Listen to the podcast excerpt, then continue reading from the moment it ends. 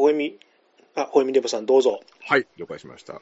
もう、ゆ、唯一覚覚えてる内容、ちょっと覚えてる10本です。はい、ほぼは、ほぼ忘れてるんで。もうね、メメントみたいメメントです。覚えてるやつな。を発表す体にる書いておいた方がいいですたね。だ、覚えてるものを発表するだけの。ただ、そうです、そうです。覚えてる内容を発表するだけです。はい。第10位、えー聖地には雲が巣を張るですね。おー。これはあの、デンマーク、ドイツ、スウェーデン、フランス合作の犯罪スリラーで、まあ、イランの聖地マシュハドで起きた、まあ、娼婦連続殺人事件が主な話で、まあ、この事件を追う、まあ、女性ジャーナリストが主人公と。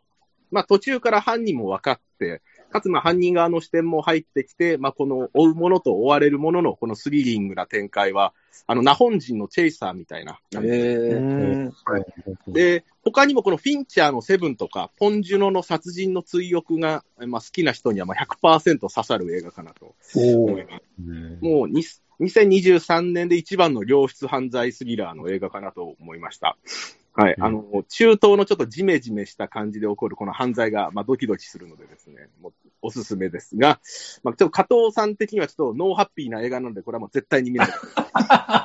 今めっちゃ興味あったんだけど。でも、もうハッピーにはなれないので、ああ、そうなんですね。残念です。つい展開がありますので一生見ることはないでしょう。はいそんな嫌なんですか？いや、な嫌でんですすね。ね。ほうほうほうこれは結構面白かったですので、はい。えはい。じゃあ、えっ、と、すみません。この流れで9位。すみません。はい。えっ、と、フェイブルマンズですね。おー。ーまあ、先ほどちょっとね、まあ、ザトウイチさんが言ってくれたので、もうそのまんまでいいぐらいなんですけども、このね、あの、なんか、スピルバーグの自伝映画でも本当にここまで自分をさらけ出すのかと、ちょっとビビりますよね。あの、まあ、宮崎駿とか、この庵野秀明が、この作家性の高い映画監督が、この自分自身をこの作品になんか投影させることはあっても、この自分そのものを描くみたいなことをもうスピルバーグがやったらもう誰も勝てないよなと思いました。で、この劇中、このスピちゃんがこの回してたこのホームビデオで、ここの母親の浮気を気づくシーンとかですね、もう本当に怖くて、よくこれ作ったよなと思いました。うん。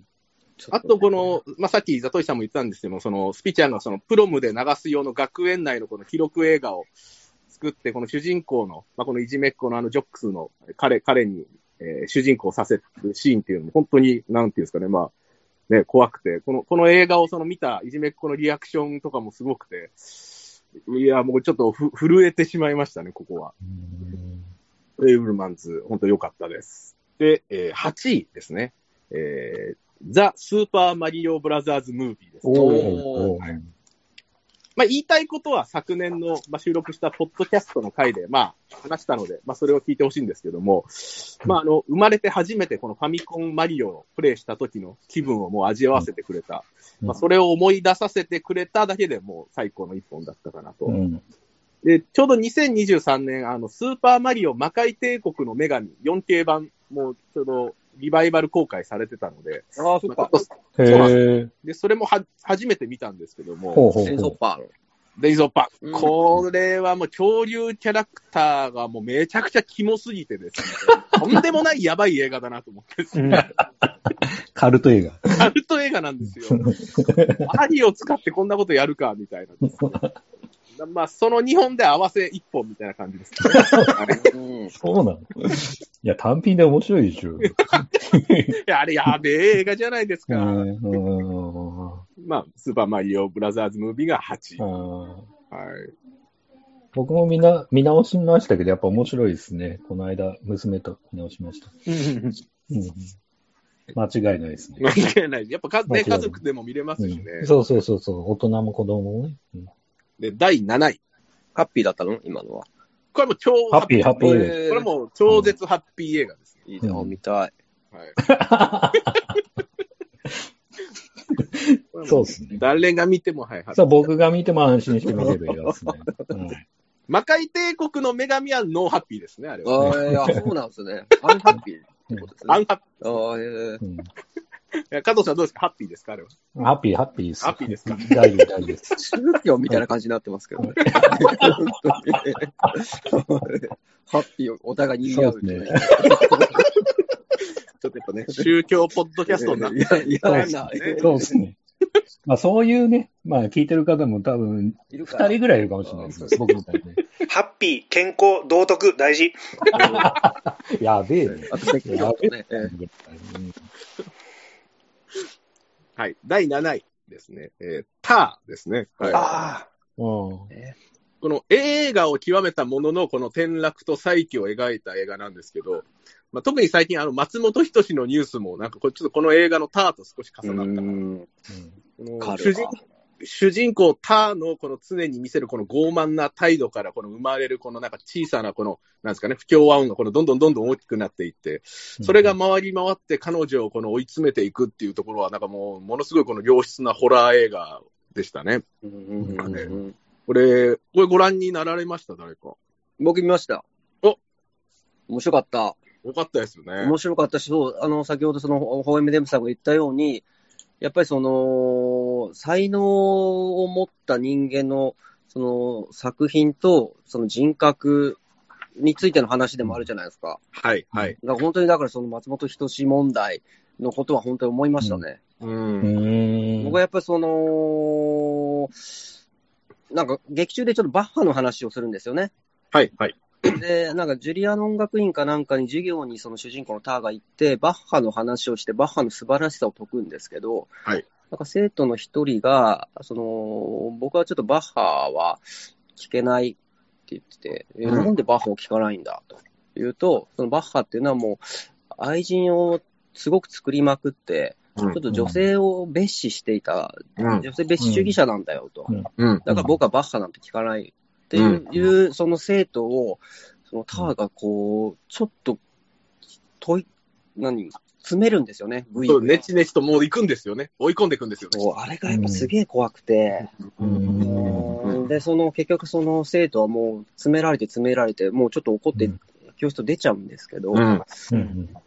うんは確かにバッハの音楽素晴らしいけども、じゃあバッハの人間的にちょっと破談してて、そういう性格を持っていたといううん。ところと、今、この起きている、この松本人志で我々の世代にとってはもう本当にこう、もうヒーローだった人が。という話と、まあちょっとその、このリアルタイムでそれを起きている人間とその過去の人という違いはありますけど、うん。ちょっとやっぱりリアルタイムだと俺は生々しくてもうちょっときついなと思ってるんですようね。ん。うん。うん。もう俺笑えねえかも、みたいな。ああ。はいはいはいはい思い出してしまうというか、それが頭に入ってきちゃうってことそう作品と人格は別だとか言うけども、俺はちょっとこれはきついな、みたいな。わかるわかる。うんうん。のいうのと、まあちょっと今の、ちょっと X 上でのこう集大を晒しまくってる感じ。もう、なんかもう最悪だな、あ60もうだ歳、ダセーんですよね、だそうね。うんまっちゃんがね、本当に。えーというのもありつつというのをやっぱ感じてしまいましたね。なんか重ね合わせて。なるほど、なるほど。こんな格好悪いの？みたいうん本当残念ですよね。だから今うんのあの感じっていうのは。うん。ましてやお笑いだから余計にですよね。ね映画の作品でもきついなと思ったりするけど、うん監督のね、そうそういう事件とかあったりすると。はいはいはい。うんな。いろいろ考えます、複雑にうん。なんかフリードキンの逸話とかは僕大好きだったりするんですけど。はいはいはいはい。うんね、みんな大好きですよね、あれね。そう。またそういうのと、またちょっと性加害というのと、まあ、うんまあ、いいしというのが出てくるとちょっときついな。まあ、やられた方はもう、ね、パワハラでもきついですけど、う。うんん。なんかいろいろ複雑ですよね、そこはこう。うん。とにかく、あの、そういうことなしに面白いのを撮ってほしいです。あまあ、結論そうですね。ター、ターの話っていうか、抹茶の話ですけどいや、まあまあ、まあま はい。またこれターウの人がね、まあちょっと僕あの配信でちょっと見たんですけど、はいうんあのあれでしたね。あの、映画館で見ればよかったなと。おうあやっぱりこのオーケストラの指揮者の話だから、はい。なるほど、なるほど。音響がいいとこで絶対見た方がいいよなって思いましたなるほどね。7位、ターでした。すいません。はい。あ、ちょ、ちょ、ちょっとごめんなさい。いい？あの、あれ、松本久さんのくだり、もしかしたらちょっとまだ今微妙な段階じゃない？まあそうね。ああ、まあまあ、うんはいはい。あ、わかりこれ、これどうしよう？あの、確定ではない。確定ではないので、あのーまあ、一意見としてこう述べてますということだけでいいいいですかね。そうですね。ね。それでいすよね。まあまあまあ、はいそうですね。うんそれで問題ないです。はい。一意見でという、あの、はい注釈入れといてください。すいません。うーん。じゃあ行きます。すいません。第6位。えーブルージャイアントですね。はい。おうこの3人の若手ジャズマンのこの成り上がりものなのかなと思って見始めたんですけども、まあそんな単純な話ではなかったと。この圧倒的な努力と根性を持つこのサックスプレイヤーの主人公の宮本大。あと、非凡な才能のピア、えー非凡な才能を持つピアニストの澤部幸則と、この間の、この二人に挟まれたこの一般ピープルの、まあドラマー、玉田のこの三人の物語なんですけども、この玉田の苦悩がやっぱこの見どころの一つと、うん。この力のある二人に、このくっついていこうともがく、この玉田の姿に、このぐっときました。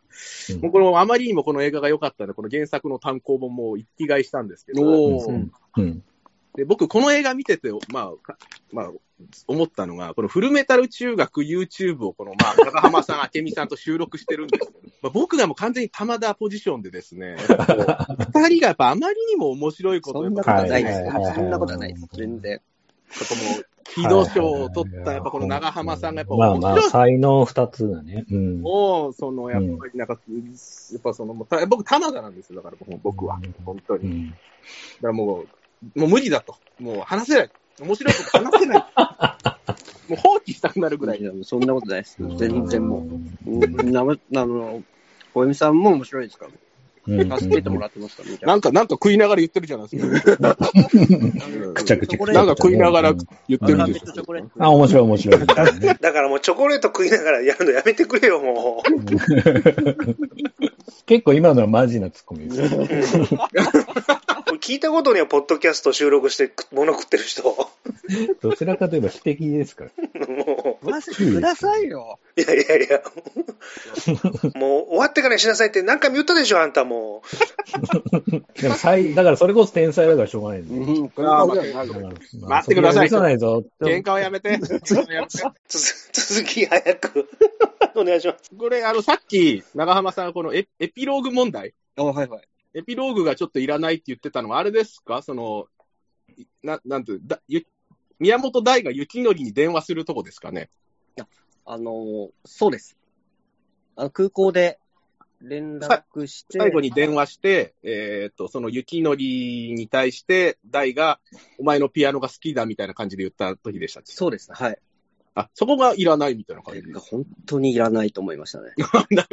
宮本のキャラ、ちょっとそのエエゴイスティック感がある宮本のキャラでは言わないよな、みたいな感じですかね？いやどっちかというと、あの、あの、はい最後にあそこで演奏をするじゃないですか、3人が。はい、はい、はい。で、あそこでバーンと終わって、エンドロールに行ったのが、やっぱめちゃくちゃかっこよかったんですよ。うん、うん。要はそ、そういう、なんか、情緒とかはい、いらないんですよね。うん、うん、うん。あ、の3人がもう最後の演奏をして爆発して終わったのに、うん、そこでなんか妙な変な情緒うん。の演出がもうダセえなと思って。ああ、なるほど。まあ、そこで切って終わってくれた方が、の方がやっぱいいんだよ。あの映画の主題にも合ってるし、うん。なんか、あそこで終わったのがかっこいいと思ったので、ちょっと、ちょっと優しいなと思って。うん。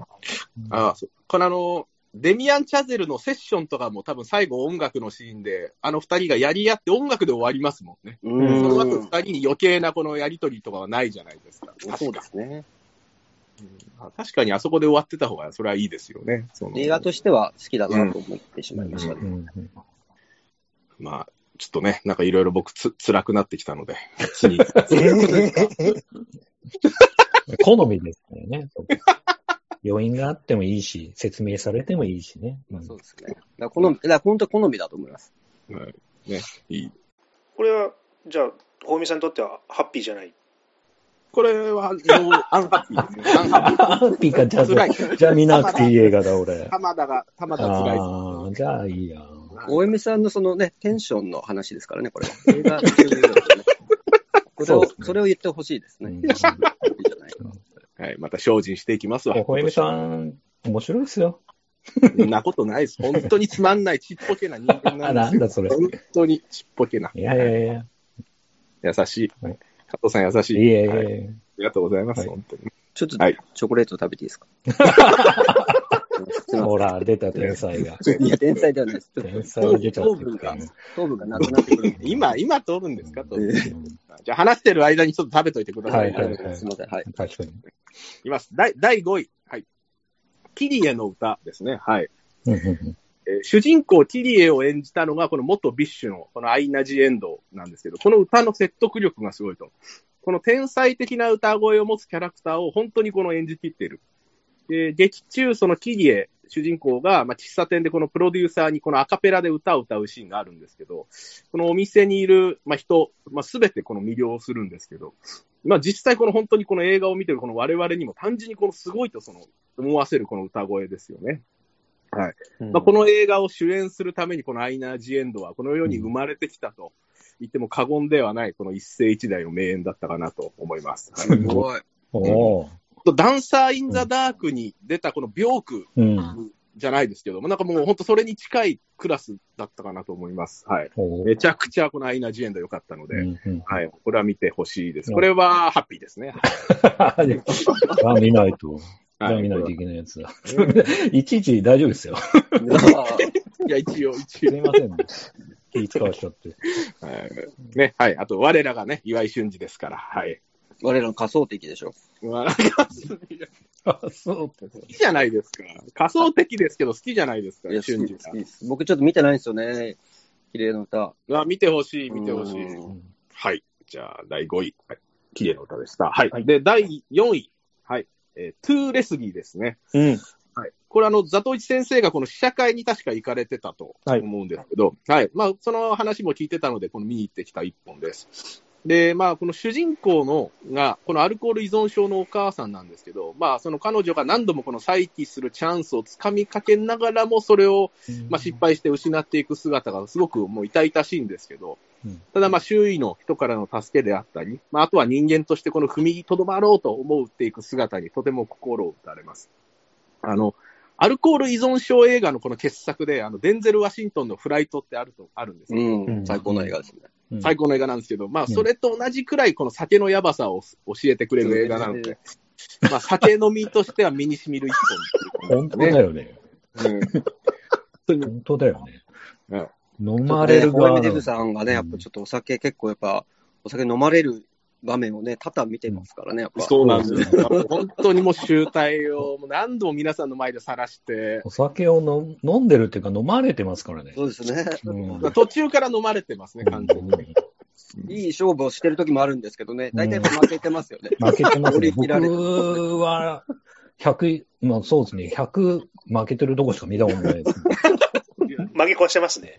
ああ負け、そう負け、ですねまあ角番ですよ、もうね。本当に。これだから一回、このまあ、それこそ今日のメンバーかなんかで一回うん、ね、酒場高かなんかで飲んだ時に、僕がまた飲みすぎて、あの、加藤さんにこの家止めてくださいよ、加藤さん今日って言って、言ったら、あの、ザトイ先生にめちゃ怒られた記憶が。あの、そういうこと言っちゃダメですよ。あすいません。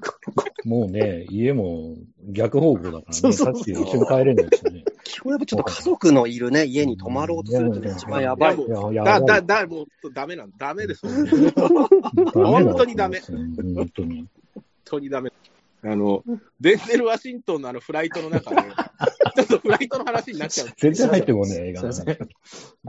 あの、なんか翌日に大事なこの裁裁判か、ちょちょそうですね。証言のがある。ね。証言をしな。きゃいけない、聴聞会があって、で、その日の夜ずっと禁酒してたんですけど、うんたまたまあの、この、へホテルの部屋のこのバー、ミニバーかなんかこのね、冷蔵庫開けて、で、デンゼルがそれを見つめてるんで、シーンで、で、カットが変わるとそれもう、ね、もう飲みまくっちゃってたみたいなシーン、ああ、わかるな、みたいな。わかるね 飲んじゃダメなのになんか飲んじゃう。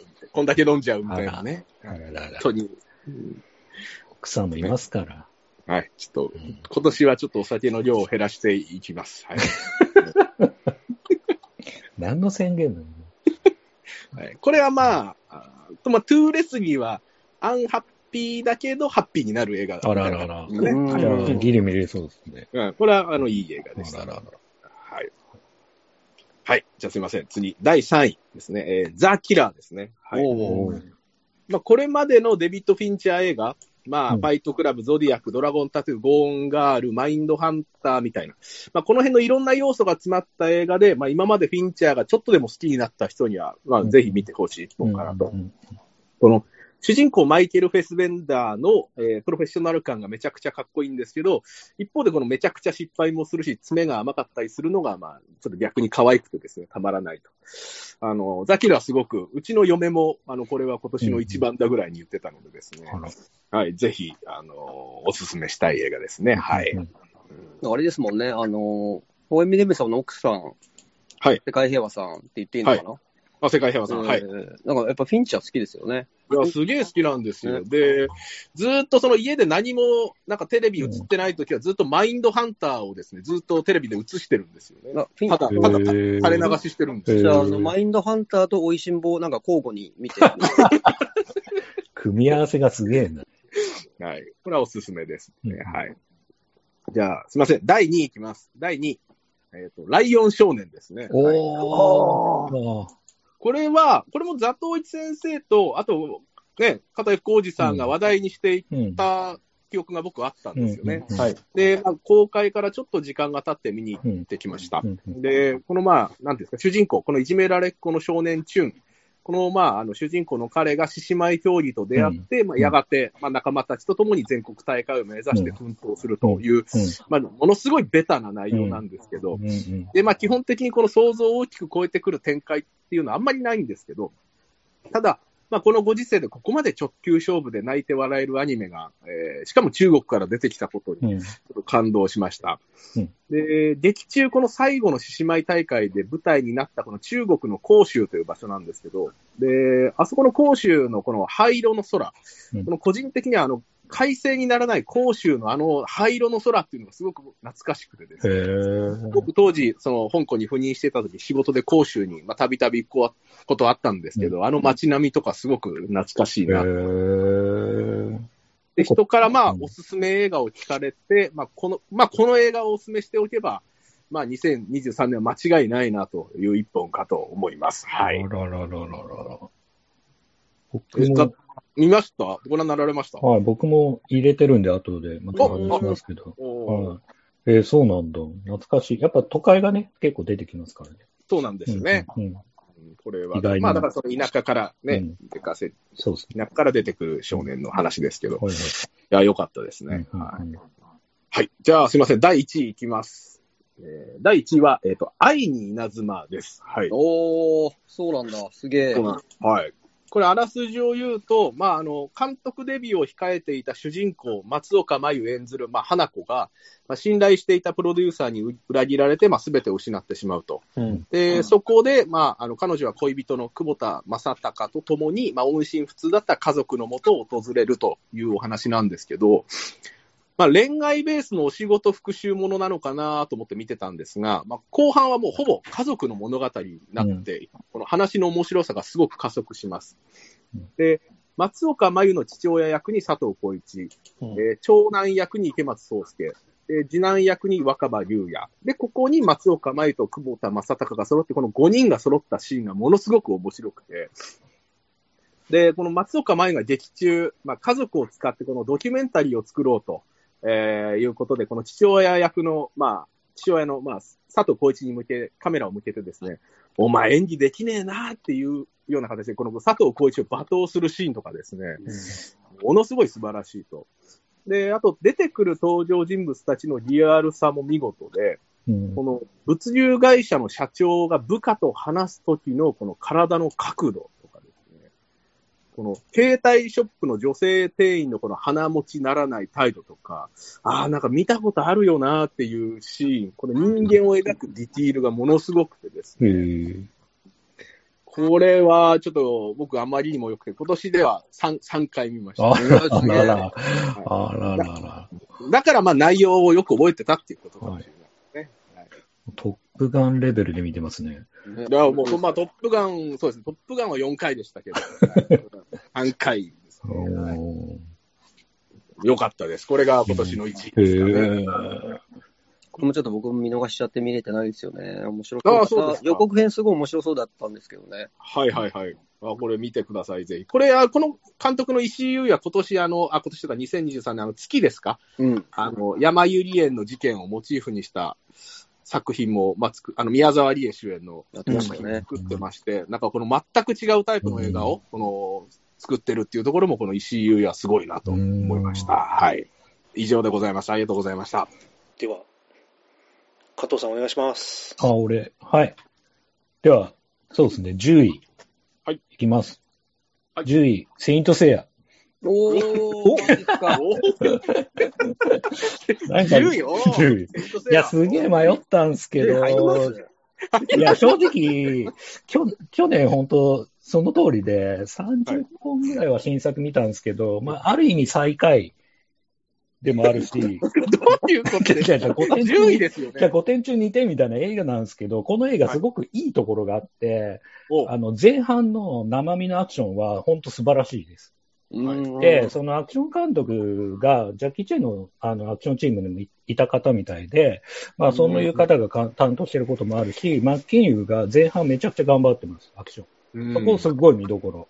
うん。ただ、まあ、後半に関しては、その、えっ、と、クロスって、まあ、セイントセイヤってクロスっていう、そのそういう、なんか鎧みたいに着るんですけど、それを着始めちゃうと、もう CG バトルになっちゃって、絶対面白くないです。うん、CG クソだな、みたいな感じがあって、ちょっと残念ですけど、マッケンユー自体は、その、ネットフリックスの、えっ、と、実写版ワンピースでもゾロ演じてるんですけど、そのゾロのアクションの5倍ぐらい良かったですね。あ、そうなんですね。やっぱりそれはアクション監督の演出とか、まあその編集とか、いろんな含めて、すごく、その辺はすごく良かったんで、ちょっと褒めるところがすごくある映画だなと思って、セイントセイヤ入れました。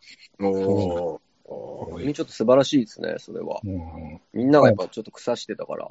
そうですいや、本当なんかいい評判をちょっとあんまり聞かなかったですよね。うん。だからドラゴンボールとかに比べちゃう、そういうところはすごくいいかなと思って。うーん。まあ、ケンぜひ評価してあげてほしいなっていう。おーでその、まあさっき言ったその、ワンピースでついに世界にちょっと見つかりましたからね、まあ、マッケンヨがね。そうですね。ううんん。これからちょっと羽ばたいてほしいですよね。さすがね、千葉真一の遺伝子をそうそう継いでま。すからね。うん。大丈夫ですか？はい。はい。まあ、他の人も誰も見てないと思うんで。すいません。そうなんですよ。見てないんですよ。はい。でしょうね。はい。え見なくていいです。で でも、加藤さんが言わないとと思って入れたんですね、10位にね。まあそうですね。マッキーを褒めてあげないとなと思って。はい。で、あと9位は、はいあの、スライ、スタローンの物語っていう、あはいー。あー、はい、はい。えっ、と、ネットフリックスで配信された、なんだろう、ドキュメンタリー映画というか、スタローンのですね。で、まあ同じく、ネットフリックスで配信されてるシュワちゃんのアーノルドっていう。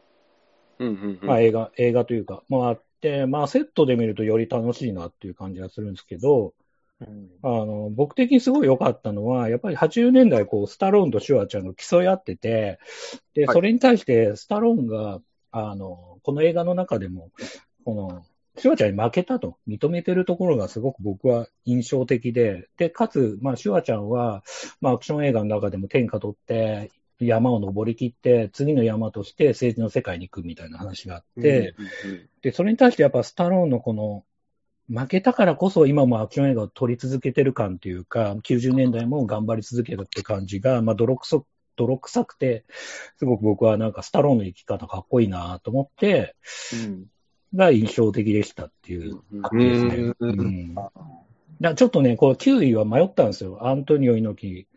あの猪木を探してとか、まあちょっとドキュメンタリー系の映画でいくつか、まあどうしようかなと思いながらこっちを入れました。おー、見たい。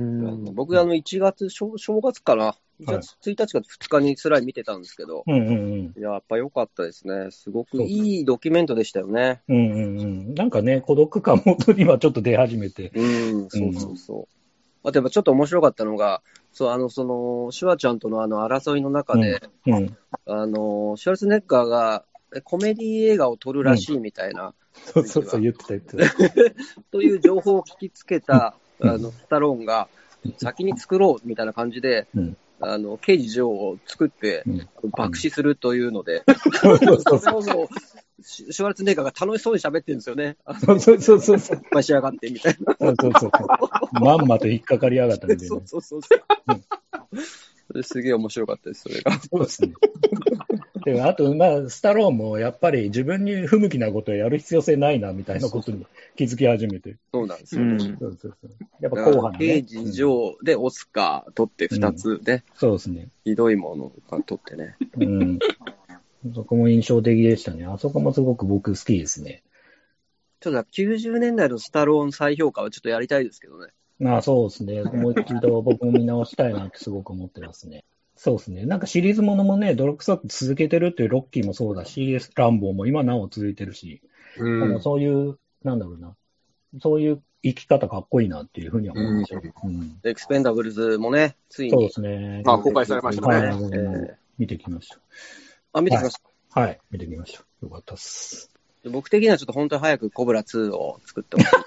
そう。うんまさにコブラやったらゴリラやるみたいなね。この争いがね、またすごくいいですから。ビジュアル的に一番かっこいいのはやっぱコブラの、ああ、まあ確かに。うん。マリオン・コブレッティですから。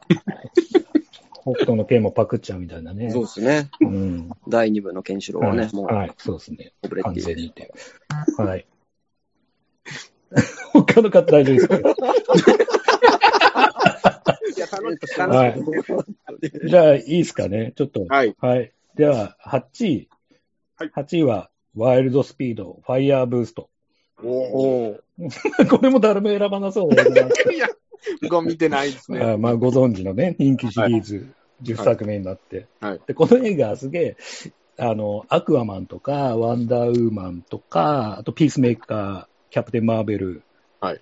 あと、ビン・ディーゼルは、あの、ガーディアン・オブ・ギャラクシーのグルートの声もやってるし、うんうん。はいうんネタバレしちゃうとブラックアダムも出てくるし、もう DC、マーベルの主人公ヒーローたちが入り乱れて 出てくるっていう、ちょっとバカバカしい。うんお得感ありますね。まあ、お得感ありますね。本当ね、エクスペンダブルスはちょっと定食屋の大盛り定食みたいな感じなんですけど、こっちもうちょっと、なんでポップで、あの、明るい感じのね、映画かなっていうふうに思ってて、ただね、これすごくめちゃくちゃ面白いんですけど、俺ちょっと嫌だなと思ってるの、さっきの話とかと繋がるんですけど、2時間20分ぐらいあるんですよ。すげえな。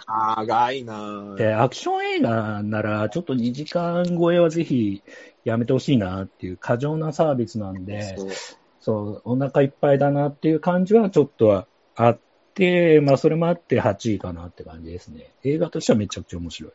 ううんん。まあ、ある意味こう、なんつうのかな、アクション映画が進化しすぎちゃったというか、まあシチュエーションもより凝ってるしってみたいな。話したいこといっぱいあるんですけど、まあそんな感じですか？アイスピ2時間20分はきついっすね、ちょっとね。きついっすね。1時間半でいい映画見たなって感じですそうからね。そうそうそうそう、うんそう、本当そんな感じなんですよ。内容的にもぼ僕、もはや脚本もこれ AI でも作れると思ってて、うんまあそんぐらいいい意味でのこの中身のなさに対してのこのボリューム感っていうのはちょっと盛りすぎじゃないかな。ちょっとハゲが入り乱れすぎてる問題そうですね。本当に。いや、本当そうなんですよ。もうハゲだらけなんですよ。本当にね。ジェイソン・テイサムとか。あ、ジェイソン・セイサムか。うんはいはい。ドウェイン・ジョンソンとか、もうハゲだらけなんですよね。ケザルいや、本当にそうなんですよ。まあ、そのそうですね。キャラかぶりまくりみたいなね。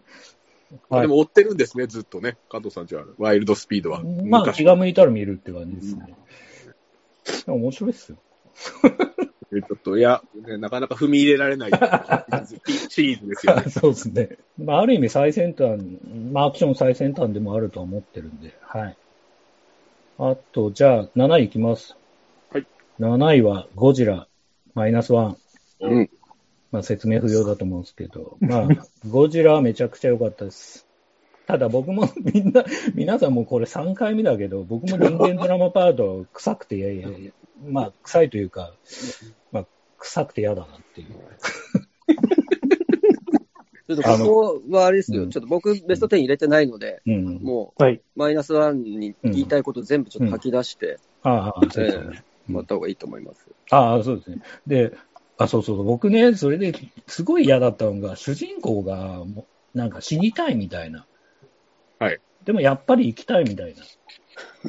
いやいや、やっぱり死にたいみたいな。いやいやいや、やっぱり生きるわみたいな感じで、どっちなんだよってすげえイライラしちゃって、はいなんかその人間ドラマがちゃんと描けてないんじゃないかなっていう気がしてるんですよね。で、なんか、最初の島でこう銃が撃てなかったっていうトラウマも、ほとんど躊躇なくすぐ海で、あの、機関銃ぶっ放すし、なんかすぐそのトラウマも克服してるし、なんだか、その、人間ドラマちゃんと描けてないんじゃないかなっていうところで、やっぱりドラマのところが嫌だなっていう。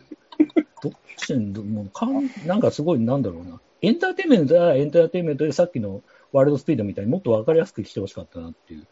うん。うん、ただまあ、うん、あの、トータルとしては嫌いじゃない映画だから一応7位っていう。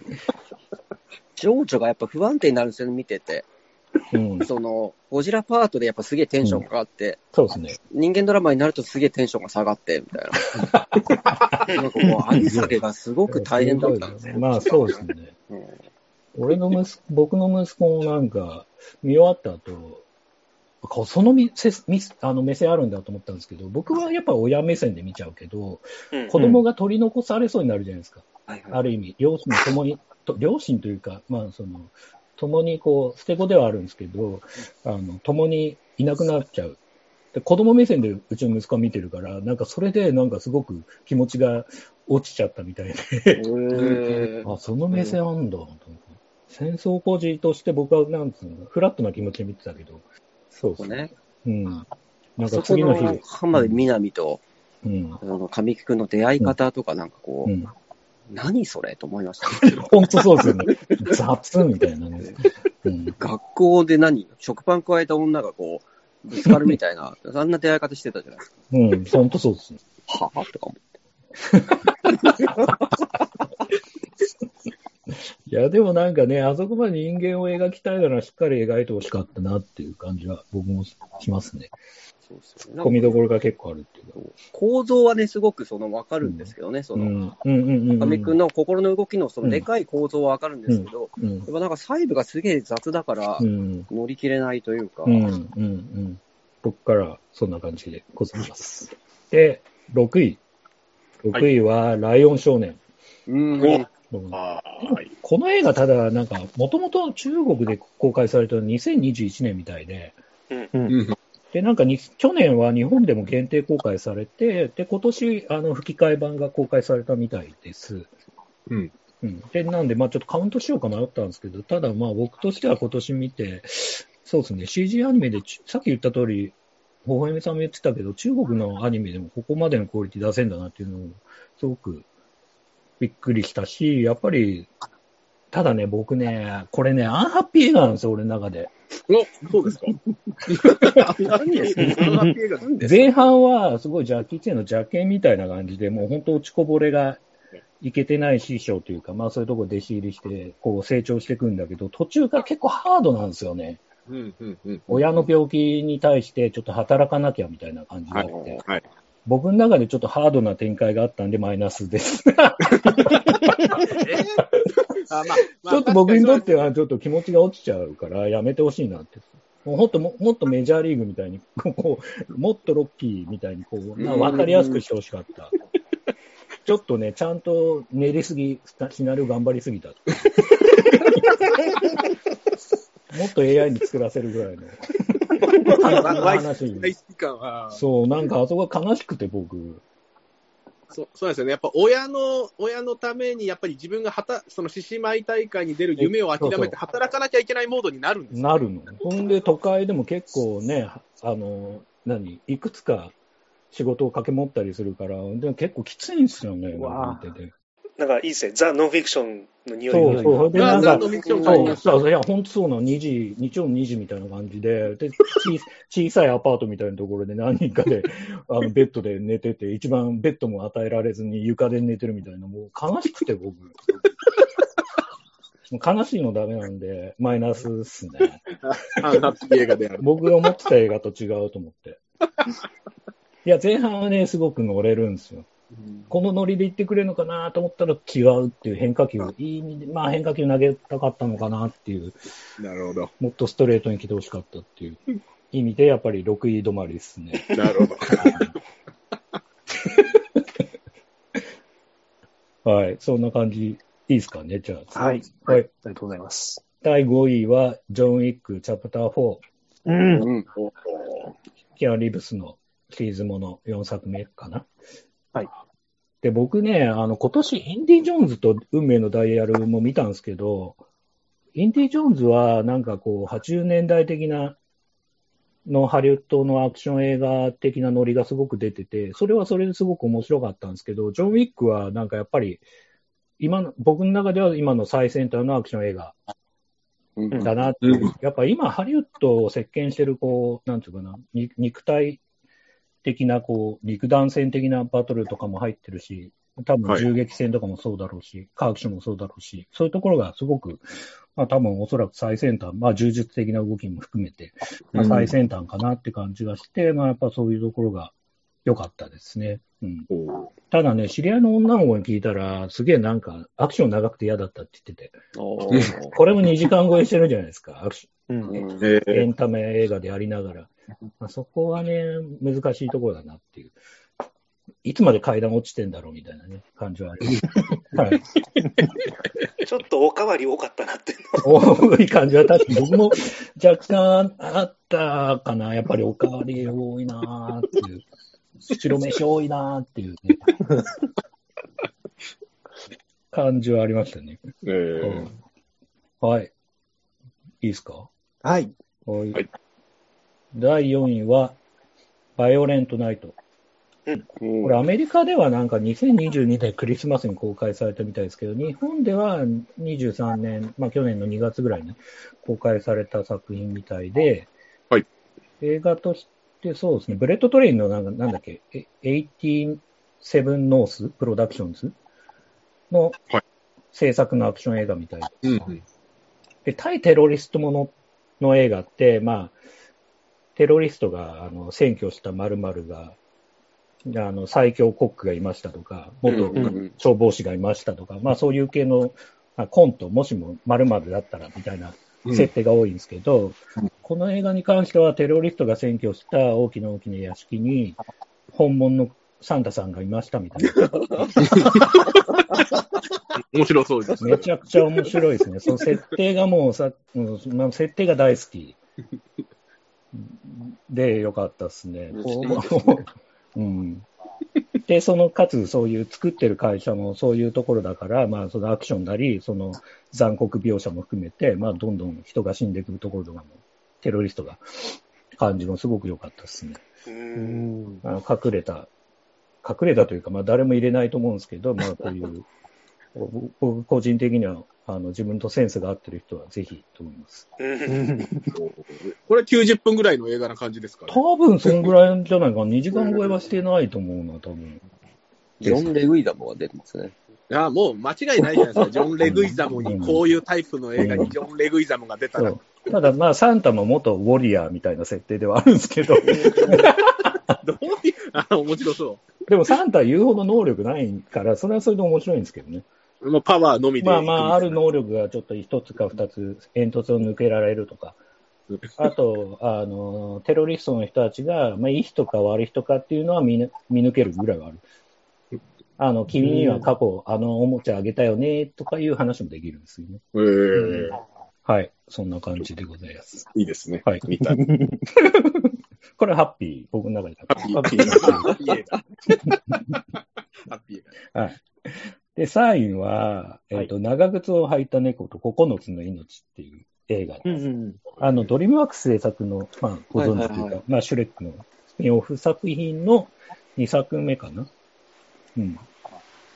で、まあ、今ってさっきのライオン少年も含めて、まあ、中国でも CG アニメすごいクオリティ作れるんですけど、もう一個、もうハリウッドとかもう一歩先行って、あさっきの、その、アクロス・ア・スパイダーバースもそうですけど、こうアアナログ感のあるというか、手書き感のある CG が、まあ、あの、ぐりぐり動くっていうのがもう、うん。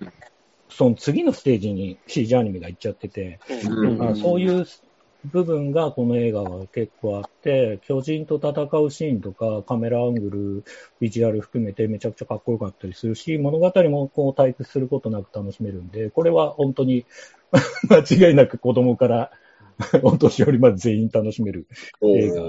です。はい。ちょっとなんかツイッターでも一部で話題になってましたもんね。あ、そうなんですね。うんすげえ面白いって。じゃあ、すげえ面白かった、僕的には。まあ、言うほどね、こう、話題にもなってないし、あれだけど。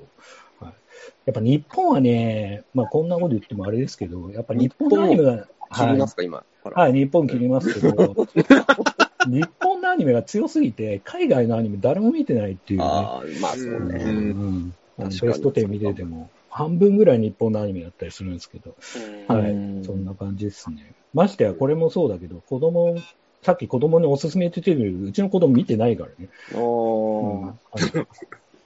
あのはい。そんな感じでございます。はい。で、2位は、ミュータント・タートルズ・ミュータント・パニック、うん。うん、です。見たかった。見たかった。これも見逃した。はい、うんこれめちゃくちゃいいです。タートルズ、どうなのか？なタートルズの説明っているのかな？いらないか。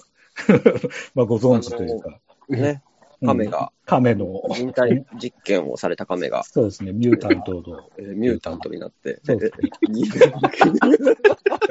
そう、カンフー使うみたいなね。めちゃくちゃやばい設定ですからね。そうですよね。確かに。でこのす、この映画も、そのミュータントと人間の、この人種差別って言わないかな、なんていうんだろう、そういう差別的なものがすごくテーマに、メインテーマにあるんですけど、もう一つ、この映画の中で、まあ、この監督自体がそうなんですけど、あの、新しい文化に触れて、そのティーンエイジであるそのミュータントたちが、まあ、人間の世界に触れて、こう自立しようとするんですよね。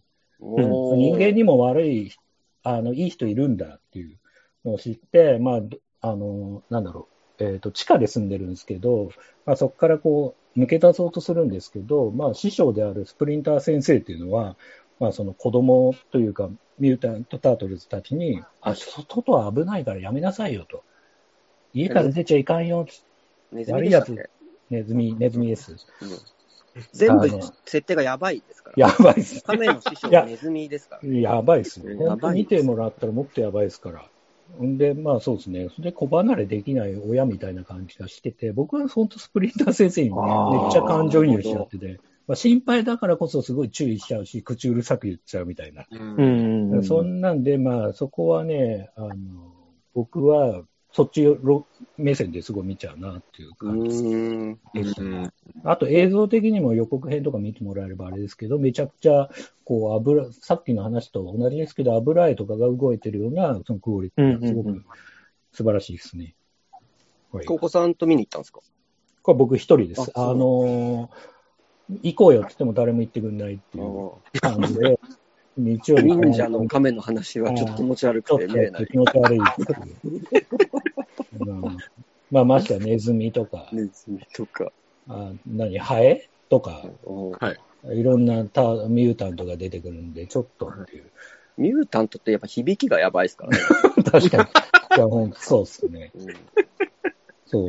で、なんか、日曜日、そう、奥さんに時間もらって行ってきて、で、お奥さんたちは公園で他の友達と会ったら、ああ、今日パパどうしたのって言ったら、ちょっと映画行ってるって言って、なんか、お父さん自由だね、みたいな。おー誰も言ってくんないですね。孤独ですよ。まさにスプリンター先生の気持ちです。うんもうティーンエイこれ、スプリンタジになったらー先生の声、ジャッキー・チェンですよね。あ、そうです、です。はい。そうなんだなんで、それはそうですよ。ザトイさん見ないといけないですよ。どうもすいませんでした。そうです、そうです。はい。はい、1位。はい1位、ザ・フラッシュ。あ DC の、まあ、スピードスターというか、そうですね、はいフラッシュの単独映画です。で正直僕も最初これスルーでいいかなと思ったんですけど、うんなんかあのマイケル・キートンのそのバットマンが出るって聞いて、見に行ったらとんでもなく良かったなっていう。うん。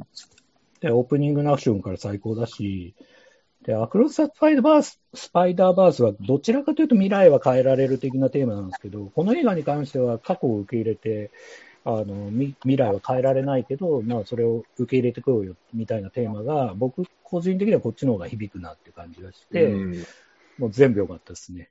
以上です。見ました。もう、あの、全くフラッシュ興味なかったんですけど、やっぱりマイケル・キートン出るってだけで見に行ったんですけど、めちゃくちゃ面白かったですね、これは。うん、面白かった。これ、これあの、最後に、僕も見たんですけど、うん面白かったんですけど、うん。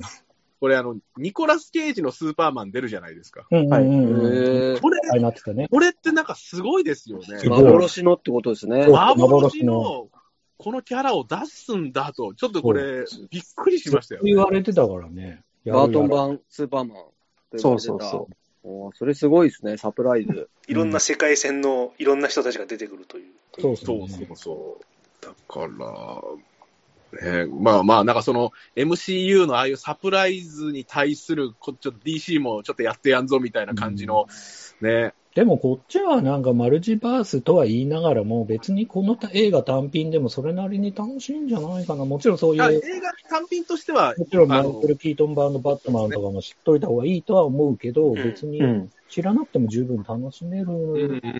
かな。うん、一応は。まあ、まあ知ってた方がいいけど。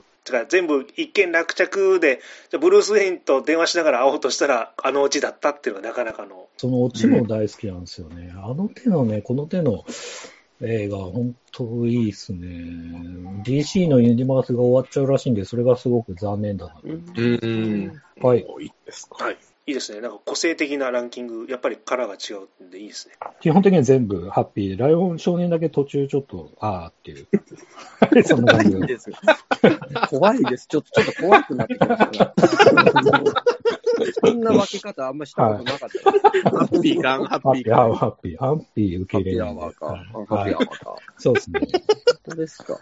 うんついてる、ついてる、つって言ってるからね。うん 言わないけど。じゃあ一旦、一旦もう一回休憩していいですか？ああ、ありましはいた。すいません。じゃあ一旦休憩です。